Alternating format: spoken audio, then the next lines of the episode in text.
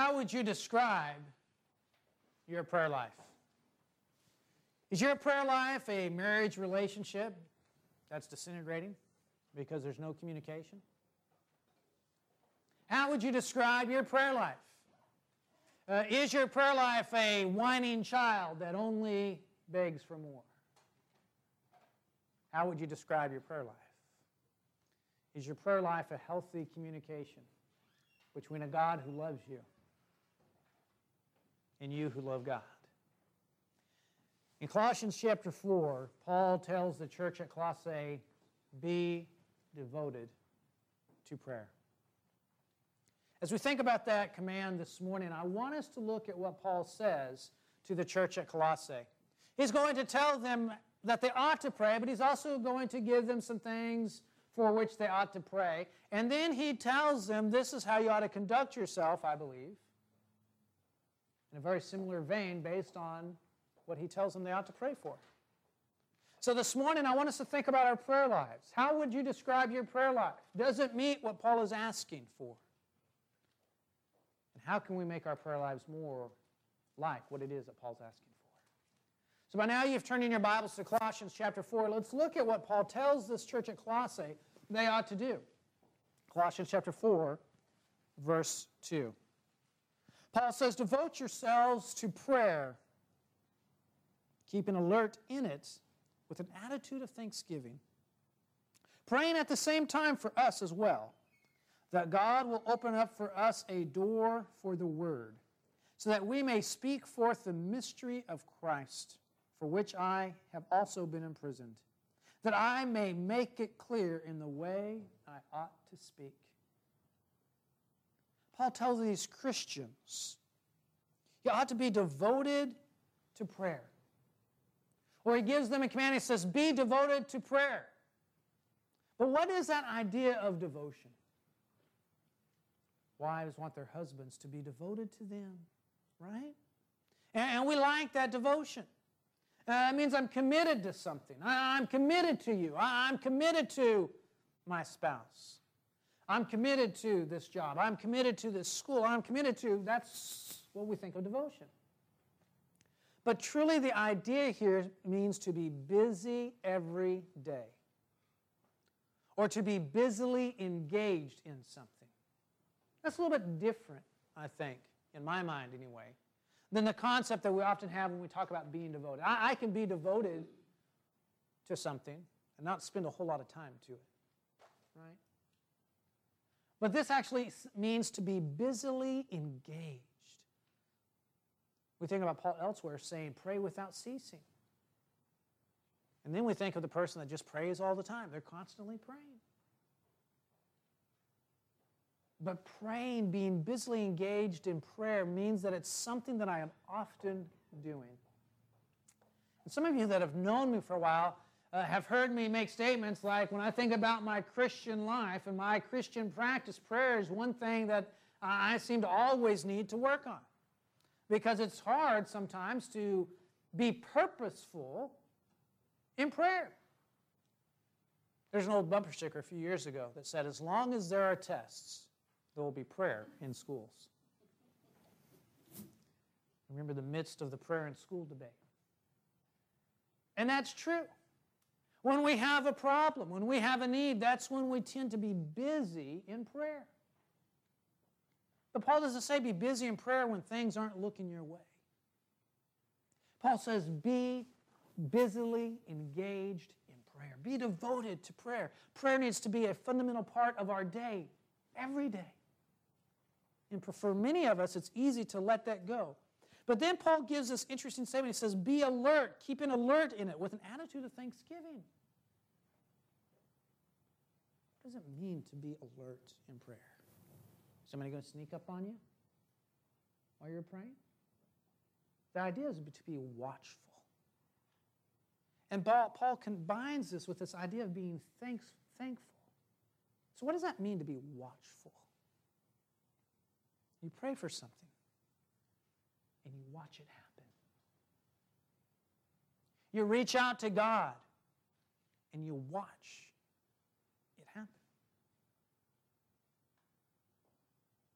it might also be the idea that you watch things happening and you pray for those things. Either way, but you're watchful, you're looking for it, and you're doing that with thanksgiving. How many of us spend time with our kids teaching them to pray? And watching for how God works in our lives. We prayed for this. And looking back at things, this is what happened. Isn't it interesting that things happened this way? Do you pray with your kids? Do you teach them to pray? There's something nasty that's about to happen. School starts. Right? And we have the gambit here. We have homeschoolers, we have public schoolers, and have kids in charter schools, and so we have the gambit, but every single one of those kids needs prayer. Right? Because if mom's your teacher, you better watch out, right? Because there's a little bit more corporal punishment maybe that happens in that setting uh, than in some other settings, right? Uh, you don't get an A on your test, your teacher at school says, oh, you try harder next time. But when mom's your teacher, that's a little bit more fervent of a direction, right? I'm scared sending kids off to public school for a lot of different reasons. Now, if your kid's in public school, I'm not trying to be mean or nasty to you. But there's so many influences on your child in a public school setting. And we have great kids in this congregation. Right? Can you imagine any stronger second grader when it comes to faith in the Lord than, uh, than Addie? I mean, that girl, right? But we need to pray for those kids. They're in the world, right? And, you know, I, love homeschool because you can make sure what your kids are doing and the curriculum that they're doing, and, and there's some solid stuff there. Uh, but you take that same kid and you put them in a, in a public school, and all of a sudden that teacher has 20 some, maybe I met a teacher from another school yesterday that had 36 kids in social studies. At 30, 30 36 kids in one classroom? And not you don't get to control the behavior of any of those kids, right? As a parent. And so you have those influences. We need to pray for those kids as they go off into that setting, into that environment. And we pray that they'll learn. We'll, we pray that they grow. But you see, as we pray, we are watchful in that. How has God worked for us in our prayer? And he says, do this with an attitude of thanksgiving. Pray with an attitude of thanksgiving. We'll come back to this in just a second. But then Paul says, Not only do I want you to be daily, busily engaged in prayer, Paul says, I have a special circumstance I want you to pray for. He says, verse 3 praying at the same time for us as well that God will open up for us a door for the word so that we may speak forth the mystery of Christ for which I also have been imprisoned. Paul says, Look, guys, I'm here in Rome. Acts chapter 28, Paul has his own rented quarters, okay? So he's not like in the dungeon somewhere, as you sometimes see it depicted. Uh, but I'm guessing that when you have rented quarters, it's still not as fun, right? As having your freedom and being able to go to Chick fil A whenever you want. But Paul's telling these Christians, he says, look, any day now I could be called in before Caesar or one of his appointed magistrates to hear my case. And if it goes good, that's great. But if it doesn't go good, I could lose my head. I could lose my life. And Paul says, pray that when I'm sitting there before that magistrate, when I'm sitting here uh, before these Roman centurions, who have charge of watching over me. And I'm interacting with different people that are coming in and out of my rented quarters. Uh, that I have an open door for saying the very same things that got me here on a capital charge. In that circumstance, Paul says, pray that God will open a door for the Word of God You notice Paul doesn't say, pray that I can have 20 baptisms this month. He doesn't say that. Notice Paul doesn't say, pray that the little church that I've established here in Rome or the church in Rome that I'm working with suddenly blossoms into a megachurch. Doesn't pray that way. Paul says, pray that God will open the door for the word of the Lord. Pray that I'll have opportunity to share the word of God with others. You know, it's interesting. There are some theologies in Christendom, some people use that term today, that say that you can never even entertain the idea of God unless you are moved to do so. I don't believe that fits with Scripture. God allows people to make choices. And sometimes when we interact with folks, they're going to hear what we have to say. They're going to read the same scriptures, and they're going to look at those scriptures. They're going to hear what we're saying, and they're going to be convicted in their heart and decide to become disciples of Christ. But Jesus said, there's a guy that went out and he threw seed in the field. And some of that seed fell on good ground, and it blossomed into bushels of good grain. But some of that seed didn't even hit the ground before it just didn't do anything, and the birds came and ate it up. Some of that seed fell on rocky soil, and it had, you know, a, a, a general uh, sinking of the roots, but it didn't take long before those, those things withered away. And then there was other seed that fell on soil, and it sprang up, but then the weeds, the desires, the needs, the wants of life came and choked them all out. If we follow Jesus' analogy there, parable there, that means that you're going to lose three times out of four. 75%. Now, I know that Jesus was trying to give us a mathematical equation to how many people we have to teach before we get one Christian. But you see the point that Jesus was making. Paul doesn't say, pray that I can have X number of baptisms, that I can have this many great Christians come out of what I'm saying. He says, just open the door that, so that some people will hear the Word of God. And some of those folks are going to hear it and believe it and respond to it, and some of them aren't. But just open the door. Give me an opportunity to share that gospel story. We've said that the month of August we want to have 31 days of prayer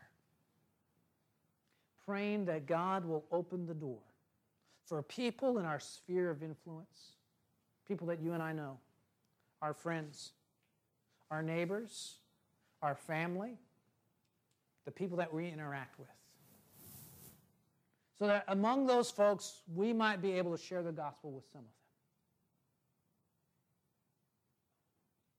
And my prayer for you is that you're doing that, that you're praying that, that you've thought about the people in your life that you can influence, that you'd love to see become Christians. We've also asked that as we start to do some of our fall activities like National Night Out, uh, the, the Heritage Fest here in Benbrook, uh, reaching out to the police department, reaching out to the teachers at Benbrook Elementary School, uh, and, and, some of the other things that we'll do this fall, that in, in all of that, that God will open the door so that with some of those folks we might study. And on Wednesday night, starting I think it's September 10th, that second Wednesday in, in, in September, we're going to start using our Wednesday night Bible study time as evangelistic, evangelistic study. We want those folks to come and be with us on Wednesday nights so that we can study with them. We need to pray that God opens those doors so that there will be some that will want to come and of those that come, there'll be some that hear the word of God and will make a decision I want to be a disciple of Jesus. I want to live my life for God in Christ. There's going to be some folks that don't respond that way. We don't have to worry about that. We don't have to give ourselves a quota. We just want God to open the door so that we can be successful. Then notice what Paul says, verse 4. He says, That I may clear in the way I ought to speak. Make what clear? The mystery, the gospel story. that he may make it clear in the way he ought to speak. Here's Paul. I'm about to go before Caesar or one of his magistrates, and, and the decision that Caesar or this magistrate makes is going to determine whether or not I get released from prison, whether or not I spend the rest of my life in prison, or whether or not I'm going to be killed. Capital punishment. Remember, that's the capital charge. He had a capital charge which he appealed to Caesar. So technically, it's capital charge. Paul doesn't say, please pray for me so that I may go before that magistrate and get released. He says, pray that I may, that God will open a door, that I may speak the mystery which got me here in the first place, the gospel story. Non-Jews get to be Christians too.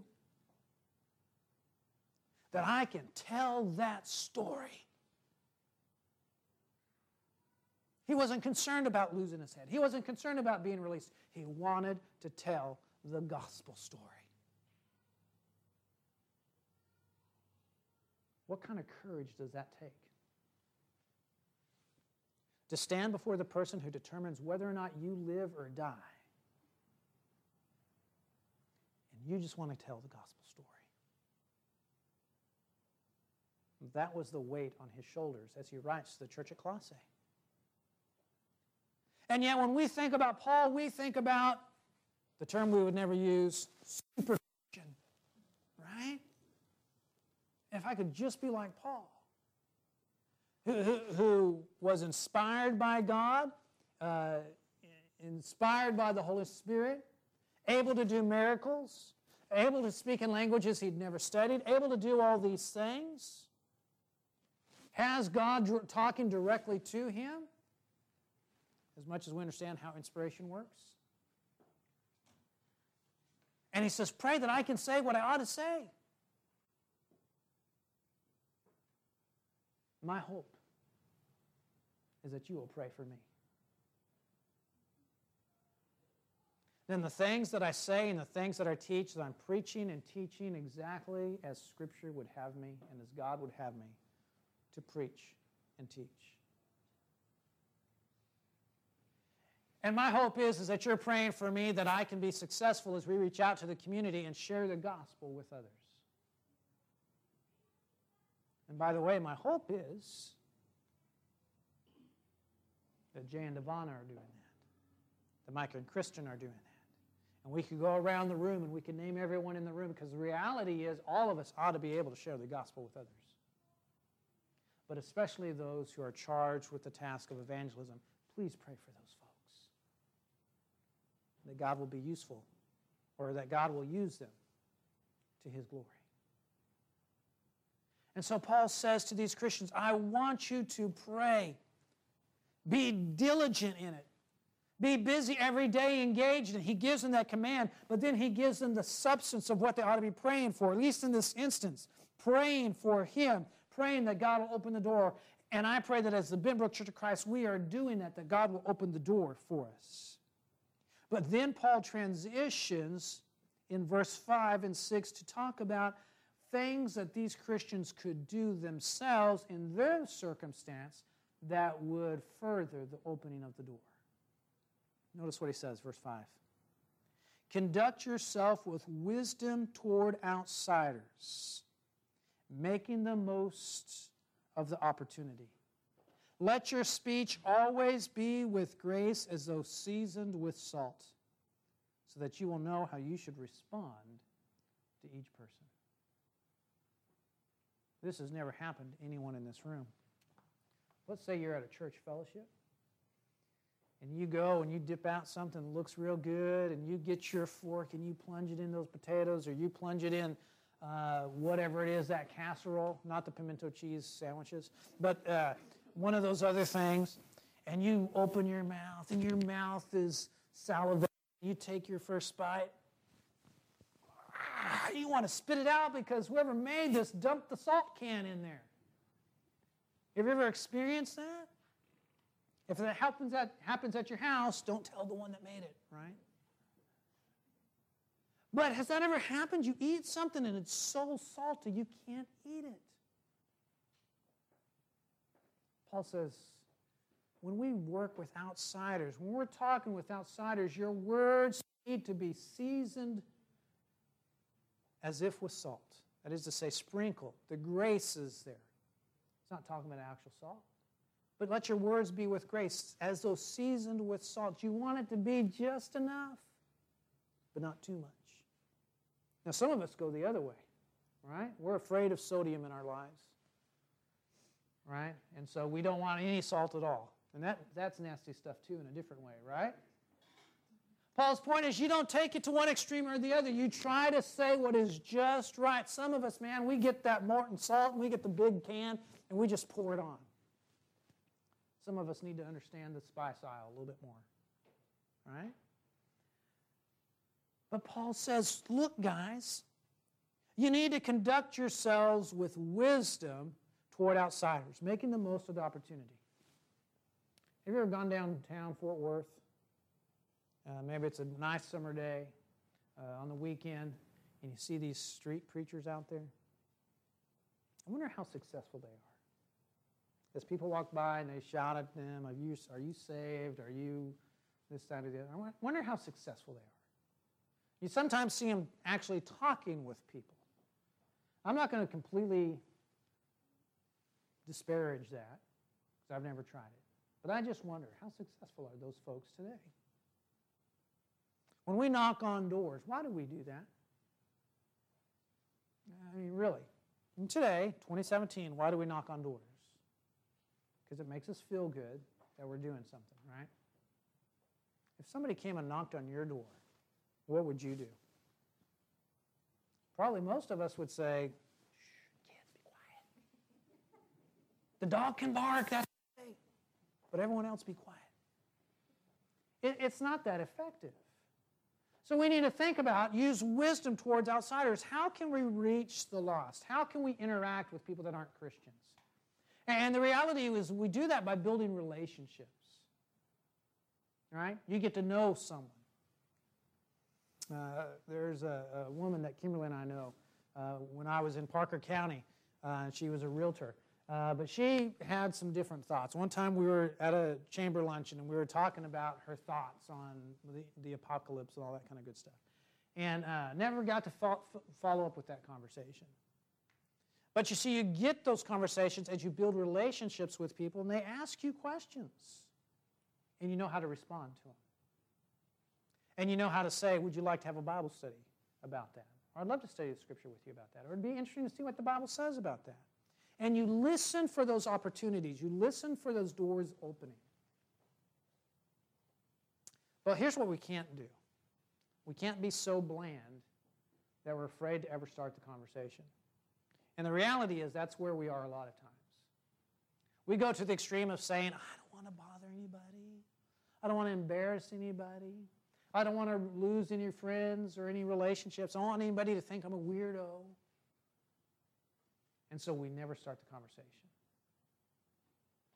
We need to be seasoned with salt. When we do things like going to National Night Out and going to Heritage Fest and going to the police department and going to the teachers, we do that because we're trying to establish relationships and make contacts. And we do that because we want to open, find those open doors with which we can walk through with our Bible in hand and have a conversation. The days of the 1950s were great. The days of the 1800s were great when there was no TV. There's nothing to do after you put the horses in. And so people would go for two, three weeks at a time and go to gospel meetings. And, you know, it's kind of depressing for me as a preacher because you read some of the accounts and says 100 people were baptized on Saturday night. And I'm thinking, I haven't baptized 100 a year. What's wrong with me? Don't answer that. But you look at those accounts, and, and the circumstance was just different. Now, we can't use that as an excuse to say, I'm never going to reach out. But we need to be busy. As we look at what Paul says as he begins to close his letter to the church at Colossae, he's telling them, pray, pray, pray. And as you pray, for whatever's going on in your life. Be watchful for what's happening in your prayer life. See how God is working as you are praying. Be watchful in that. Be thankful in that. And as you pray, by the way, please don't forget to pray that God will open the door for the gospel.